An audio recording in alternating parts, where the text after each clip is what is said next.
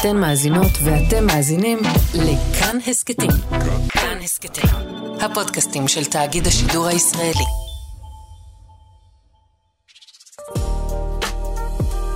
הישראלים, עם ז'וז'ו אבוטבול. האורח שלנו היום, אלון אלרועי, מפעיל מערכת אל-אור לטיפול באנשים עם צרכים מיוחדים. גילוי נאות, אני את אלון מכיר הרבה מאוד שנים, מעריץ אותו, אהבתי אותו, אוהב אותו עדיין, מה זה אהבתי אותו? התנתקנו, לא יודע מה הסיבה, אנחנו נדבר על זה ונדסקס אחר כך. הוא היה חסר במסלול החיים שלי. ערב טוב. ערב טוב גם לך. מערכת אל-אור, אני יודע שהיית מערכת תקשורת אז. גם. נתניה, כל מיני, כל האזור. נכון, אני חייתי בשני מסלולים. אחד, המערכת התקשורתית שהכרת אותה, ואני עצמי עשיתי מסלול מכתב בידיעות אחרונות עד uh, חבר בוועד המנהל ברשות השידור. ובמקביל הייתה לי מערכת יחסית קטנה שהלכה וגדלה עם השנים, שעוסקת באנשים עם צרכים מיוחדים.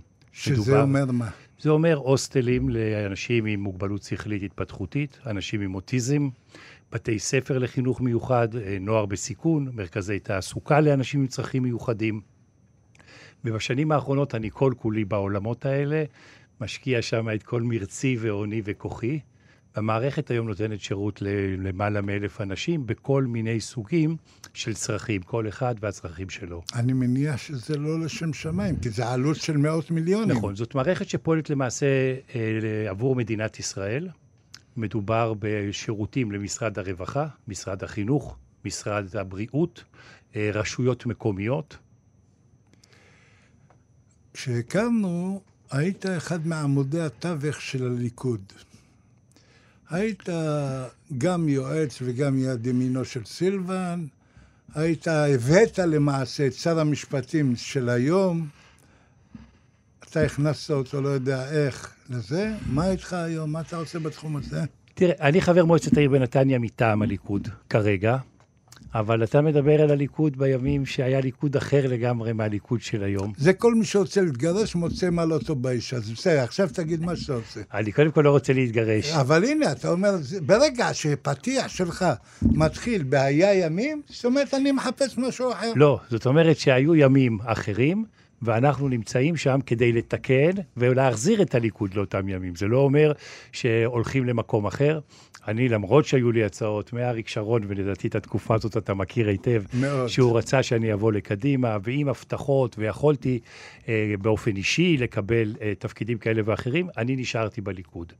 בוא נגיד שהייתי בליכוד, נולדתי לתוך הליכוד, הייתי בליכוד לפני ההנהגה של היום, יש לי רושם שאני אשאר בליכוד גם אחריה. אני מכיר אותך בתור אדם אנליטי, חכם, מבריק. כל קושייה שלא תביא לו בחיים, במיוחד בנושא פוליטי, תמשיך הלאה לקושייה הבאה.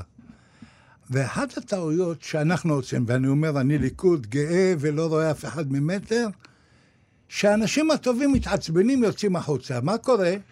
מכפילים את הכוח של הלא טובים, והם הולכים ומתרבים. במקום להישאר ולהביא עוד טובים בפנים, נהירה המונית החוצה. תראה, קודם כל עובדתית, מה שאתה מתאר זה נכון. Uh, אני חושב שזה לא קיים רק בליכוד, אני חושב שזה קיים בכל המערכות הפוליטיות. לצערנו הרב, אנשים מתרחקים מפוליטיקה. כל אימא תגיד לילד שלה, בשביל מה אתה צריך להתקרב לשם? לך להייטק, לך לעסקים. או לכדורגל. לכד... לכל דבר, רק לא להיות בפוליטיקה. וזה שלהיות פוליטיקאי זה הפך להיות מילת גנאי. זה שאנשים לא רוצים לבוא ולתרום מיכולתם, אה, זה דבר שהוא רע מאוד. זה רע מאוד לציבוריות הישראלית. כי בסופו של דבר, כמו שאתה אומר, נוצרת דינמיקה של האנשים הטובים שלא יבואו לפוליטיקה, ובאופן אוטומטי באים אנשים שהם קצת פחות טובים. באים אנשים שהאינטרס האישי שלהם הופך להיות חזות הכל, ולאו דווקא אנשים שבאמת באים בלב שלם כדי לתרום, וזה לא, לא חשוב לאיזה מפלגה. אם היו מעודדים את הנוער לבוא ולהיות מעורב ציבורית, ולא משנה מה דעתם, אבל שאנשים טובים יהיו מעורים בפוליטיקה.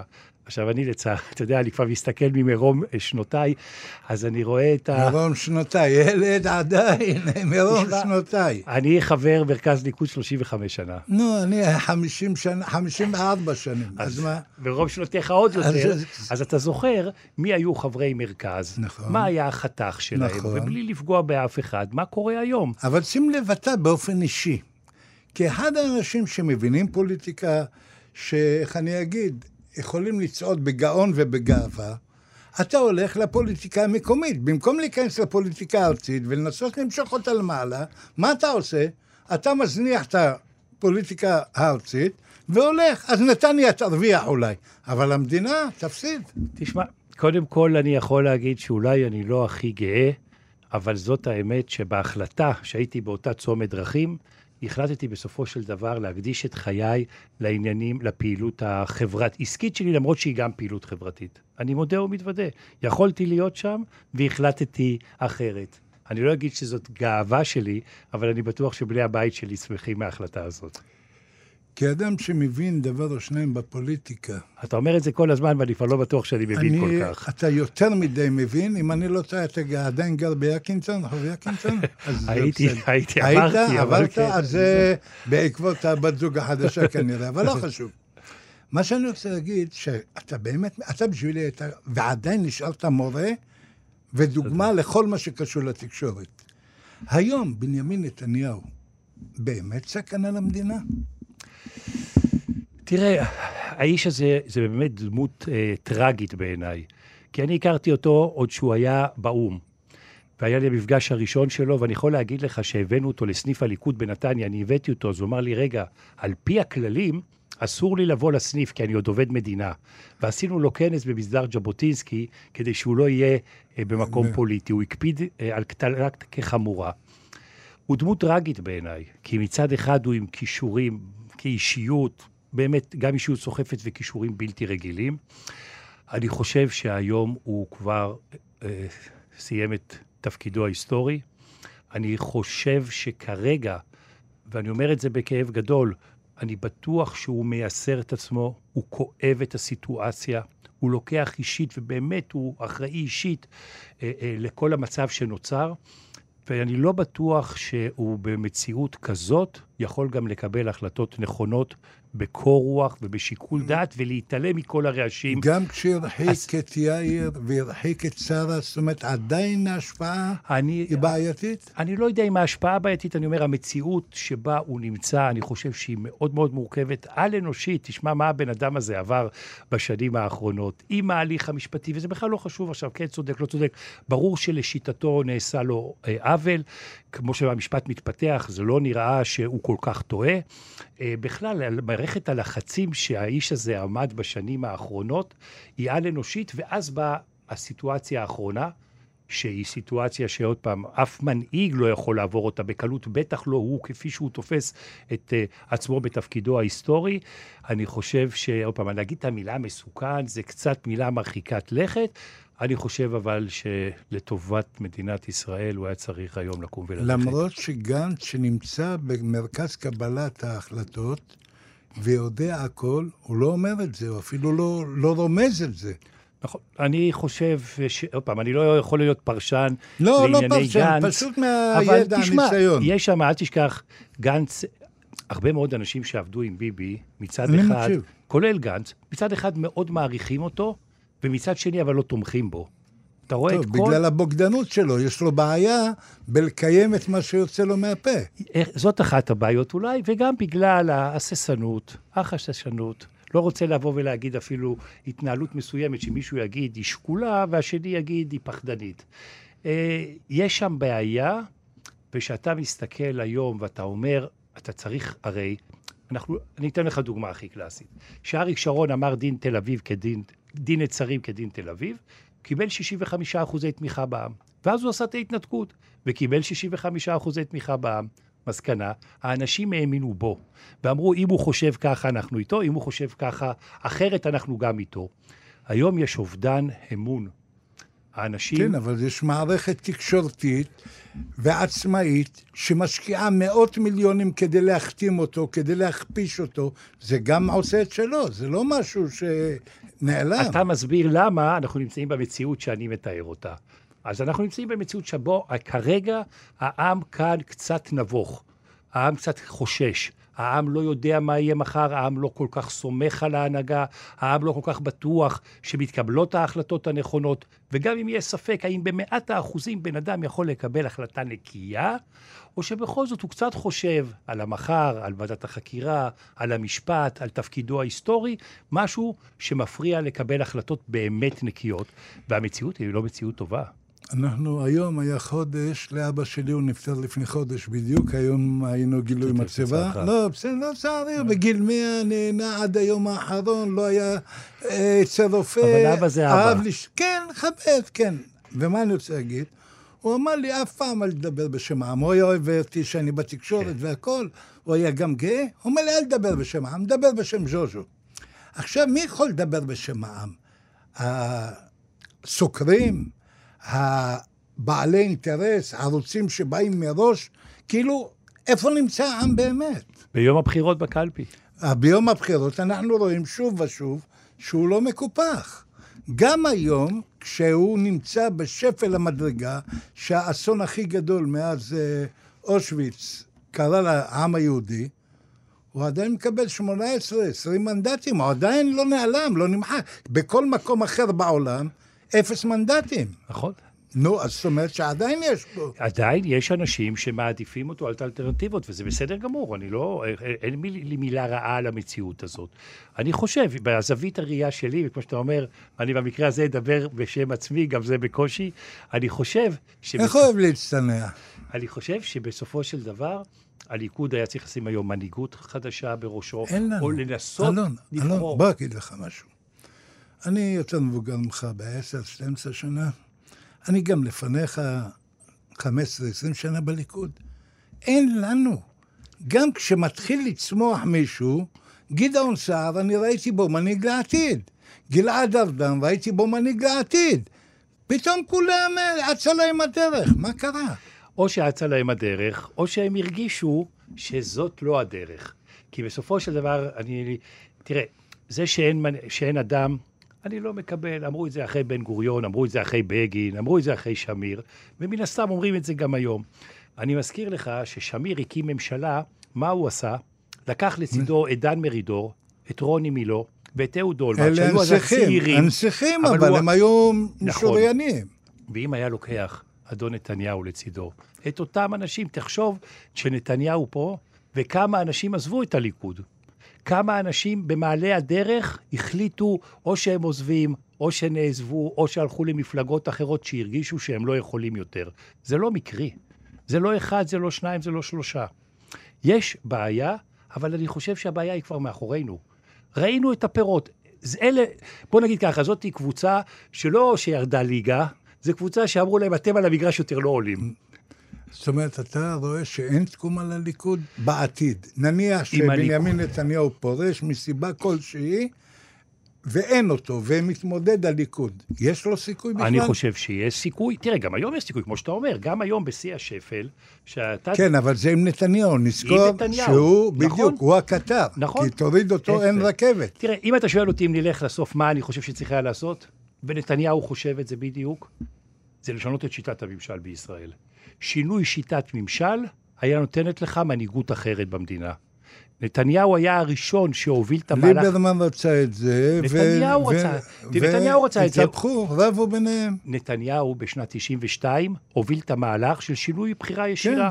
כן, כן. נתניהו בשנת 2009, ביד אליהו, מתחיל קמפיין מערכת הבחירות, שלט ענק, הליכוד למען שינוי שיטת הממשל. אבל אז הבינו ששינוי שיטת ממשל לא מתאימה לבלוק. אז מה יותר חשוב? הבלוק, או כי- שינוי השיטה כי לא, בטובת כי המדינה? הצורה שבו מרכיבים ממשלה זה הבלוק. אז אתה חייב להיצמד לשיטה של הרכבת הממשלה. הנכון הוא, כמו שאמרת, אבל העוד יותר נכון, להביא ממשלה דיקטטורית לחצי שנה, לנקות כל האורוות ואולי להתקדם הלאה. אין דיקטטור שבא לחצי שנה, תשים אותו לחצי שנה, והוא יישאר לנצח. אנחנו דמוקרטיה. תראה, אין ספק שיש כאן קהל, העם כרגע חצוי, והחשש הגדול שלי כתושב המדינה, זה שיום אחד אחרי, מה שהיה פה בשישי לאוקטובר, יהיה פה עשרות מונים חזק יותר. הקיטוב, אלה שיבואו ויגידו... הכיתוב ימשיך. בוא, אלון, בוא לא נעבוד על אז עצמנו. אני אומר, יש לי בוא, חשש אנחנו- אמיתי לזה, וכדי שזה לא יקרה, זה יקרה, אין מה לעשות. אני תקשיב, חושב שיש מה לעשות. אני חושב ש- שבמנהיגות אחרת שהליכוד יציב, אפשר לעשות כאן ממשלה רחבה. אין מה לעשות, לא משנה עכשיו אם בצדק זה או לא. צריך עכשיו לעשות, לא אחר כך. אבל אתה שומע- ליברמן מתחנן, תכניס אותו, אתה מייצר עוד מרווח. אבל אתה רואה שלא, אתה רואה שיאיר לפיד לא נכנס, אתה רואה שגנץ אומר דקה אחרי המלחמה אני יוצא, כי בכל זאת הוא כבר, מה שנקרא, גנץ נעקץ. בבעיה בגלל גדעון סער טרפד אותו, אבל אבל- זה דיון בפני עצמו. אבל במבחן התוצאה כרגע, אם לא יהיה שינוי בהנהגה, אנחנו נגיע למצב שאנחנו חוזרים לשישי לאוקטובר בעוצמות גדולות יותר, וזה לא שאני לוקח את כל האשמה על הימין. יש אשמה גדולה מאוד מאוד לשמאל. אני מדבר על הימין, כי הימין זה המשפחה שלי, זה הבית שלי, זה המקום שגדלתי בו. אז אם מחר יש ילדים הולכים מכות ברחוב, אני לא אלך לראות מה, למה הילדים האחרים, אני אבוא קודם כל לילדים שלי. וככה אני מסתכל על התמונה. אני קודם כל מוציא את הילדים שלי, בוא הביתה, תראו מקום בטוח, אבל זה תפיסה נכון, קודם כל אבל תתעסק כן. עם הילדים שלך. ואחר כך תתעסק, ובגלל זה אני מדבר על הימין, שלא יהיה איזשהו רושם שהשמאל, שיצא, שלא קיבל את ההכרעה, שהפגין, שהתנסה על הימין, עכשיו, אנחנו בזמן מלחמה, הם אומרים לך, אנחנו נצא לכיכר המדינה, לכיכרות. הם אומרים לך, לא אה, אולי יהיה טוב, אולי יתפטר, אולי, אולי. כלום, הם אומרים לך, אנחנו נצא. ה- בוא נגיד שגם ההתנשאות של השמאל היא בלתי נסבלת. יש הרבה בעיות קשות, ואת הבעיות האלה, בין היתר, לא פותרים בהגדלת הקיטוב, אלא בצמצום הקיטוב. המסרים של בקמפיינים של או אנחנו או הם, זה, זה, דברים שלא היו צריכים להיות. אז נכון שאנשים יתחילו להגידו, בואו נחזור מה היה באלטלנה, אבל צריך להסתכל מה יהיה פה מחר, ואיך אנחנו רוצים פה לבנות מדינה, וצריך למצוא הנהגה מחברת, והנהגה הנהגה, הנהגה שמחבקת את הצד שמתנגד לה. אנחנו צריכים לייצר פה מציאות אחרת. כאילו, לא סבלנו מספיק, לא עברנו כמדינה אתה שם- טראומה כזאת שאנשים צריכים לקום מחר בבוקר ולהגיד, אני אהיה אחר. אתה שעבדת בתקשורת, אתה שמבין דבר או שניים בכתיבה, למה אתה לא מכין איזה לוח עמדה או דף עמדה, משהו למחר, משהו שהדעה שלך, תגיד, זו דעתי, אבל משם נוכל להתקדם, משם נוכל להפיץ אותה, משם נוכל לשכנע אחרים. אני שותף לפורום שעובד בנושא הזה. אני יודע שיש פורומים מקבילים של אנשים טובים שרוצים לייצר אחרת. להתחיל קודם כל בשיח, ששיח יהיה אחר. אתה מכיר את זה, סור מרע, עשה טוב. קודם כל תסור מרע. קודם כל תפסיק לדבר רע, תפסיק לעשות רע, תפסיק לחפש את הרע באחר. בוא נתחיל בזה. בוא נתחיל בלדבר בכבוד אחד לשני, גם אם אתה חושב לגמרי ושונה ממני. זה תהליכים, והלוואי והם יוכלו לחלחל ולהגיע לכמה שיותר שכבות. אמיר אוחנה, שכן שלי, גר איתי ביחד, פה, לא רחוק מפה אנחנו גרים. והוא אומר לי שבתוך הליכוד אתה כבר לא יכול להאמין. אתה מדבר עם מישהו, אתה לא יודע אם הוא מקליט אותך, אם הוא מוכר אותך. הוא אומר לי, ז'וז'ו, אני באתי ממקום של ערכים וכבוד. אין יותר מה שאתה מכיר. עד כדי כך הידרדרנו, עד כדי כך התפלגנו. עד כדי כך אנחנו הגענו כאן לתרבות שהיא תרבות רעה. זה תרבות אנושית, כמו שאתה אומר, של ההקלטות וכולם. אתה מדבר על אדם שהוא באמת איש טוב וראוי ו- ואיכותי, ואנחנו מגיעים למציאות שהיא מציאות אה, לא טובה. ואנחנו צריכים להגיד את האמת. המחשבה שאנחנו עם מצוין והכול, לא, בוא נגיד את האמת, אנחנו לא עם מצוין. יש פה איי מצוינות. אבל בסך הכל, ביום-יום, אנשים על כיסא פלסטיק ב- ב- מוכנים, מוציאים סכין, דוקרים אחד את השני. צריך לעשות ככה איזה ריסטארט. המכה שחטפנו, יכול להיות שהיא תגרום לאנשים, בוא, אתה תהיה יותר מתון. אז חתכת אותי בכביש, תהיה בריא, סע. אז אמרת איזה מילה לא במקום, לא נורא. אני הייתי באיזשהו אה, ויכוח בסיטואציה עם אה, הורה לילד, לילד אה, אה, אוטיסט. והאבא דיבר ממש בברוטליות, וממש, אני, אני עצמי אמרתי, איך אני מגיב? ואז אומרת המפקחת למנהלת שהוא דיבר עליה, לא נורא, תאפשרי לו לדבר ככה, הכאב שלו גדול. וברגע שאתה מתייחס. על הבן אדם השני, לא עכשיו הוא זה, אז אני אראה לו שאני יותר. לא, אם הוא ככה מתנהג, כנראה כן, כואב לו גם. אבל ההבלגה מזמינה התקפה יותר גדולה בפעם הבאה, זה גם דילמה, זאת אומרת, מה עושים, מה עושים, איך עושים. בסופו של דבר נהיה בני אדם. כן, כי אם אתה בן אדם, אה, פתרת את כל הבעיות האחרות. אלון, יש עוד משהו שרצית להגיד? אני באמת, זה יום מאושר בשבילי, למרות שאמרתי לך, היינו היום בגילוי מצבה, אבל לראות אותך זה... אז קודם כל, זה, חוויה הדד, זה כיפית. הדדי לגמרי, כי אתה יודע באמת שאני אוהב אותך מכל הלב, לא, זה- לא אינטרסים. ואני אומר, ברשות השידור, לא רק פירקת לי מוקשים מהדרכים, פירקת לי מטעני צד מכל הדרך. אני מקווה מאוד, קודם כל, שיותר אנשים יבואו לעסקי ציבור, אבל הכי חשוב, שהחטופים יחזרו, שהחיילים יחזרו. הכאב של העם שלנו, לפי דעתי, הוא כל כך, ועוד פעם, אתה אומר, אני לא רוצה לדבר בשם העם, אז אני מדבר בשמי. כל יום שעובר, התחושה קשה יותר, התסכול גדול יותר. הזכרת לי. אני רואה אל-ג'זירה, שם אני מקבל פחות או יותר את הסינון. כי מה יגידו ברשת, ב-12 או 13 או 11, אני יודע. מה יגידו ב-14, גם אני יודע. אבל מה הם אומרים כדי לסנן את מה שזה, ושם הם מראים את ההפגנות בישראל לשחרור הזה, ואומרים, עשרות אלפים. זה לא מזיק לנו. ברור שכן. ואיך אפשר לחבק את ההורים? כי מצד אחד, אתה לא יכול לדבר איתם, כי הם מדברים בשם הכאב. קודם כל, זה באמת סוגיה שהיא באמת על-אנושית, להתמודד איתה. עכשיו, כשאתה מדבר על נושא ברמה האישית, שאתה יודע, שכמו שאומרים, אם זה היה הבן שלך, אתמול אמרו לביבי, אז זה היה הבן שלי, הייתי אומר להחזיר את תל אביב גם. לא, אני, אני בזמן אמת, בכל ישראל, עם, איך קוראים לו, גלעד שליט, אמרתי, אם זה הבן שלי, תתלו אותו, אין לשחרר מחבלים שרצחו.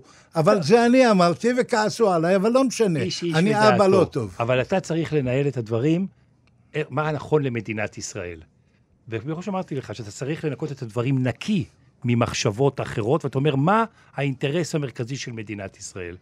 ברור לחלוטין שהאינטרס של מדינת ישראל, בוא נגיד ככה, אתה דיברת על גלעד שליט. אם לא היה את כל ההפגנות, היו מחזירים את גלעד שליט בפחות אנשים. ברור. ואם היו מחזירים בפחות אנשים, זה האינטרס של מדינת ישראל.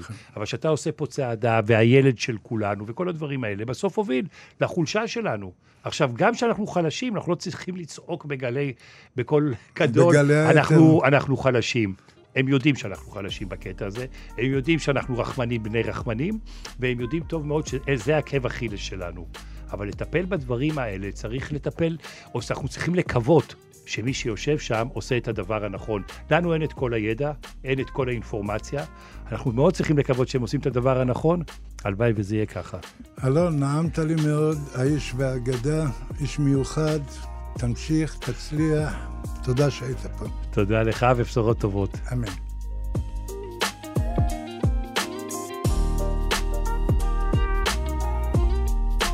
תודה לעורך כאן ההסכתים אייל שינגלר, למפיקות ליהי צדוק ונועה טייל, לטכנאית ההקלטה אללה ניידונוב. תוכלו להאזין לפרקים נוספים באתר, כאן ובשאר יישומי ההסכתים. תודה שהאזנתם, יום טוב.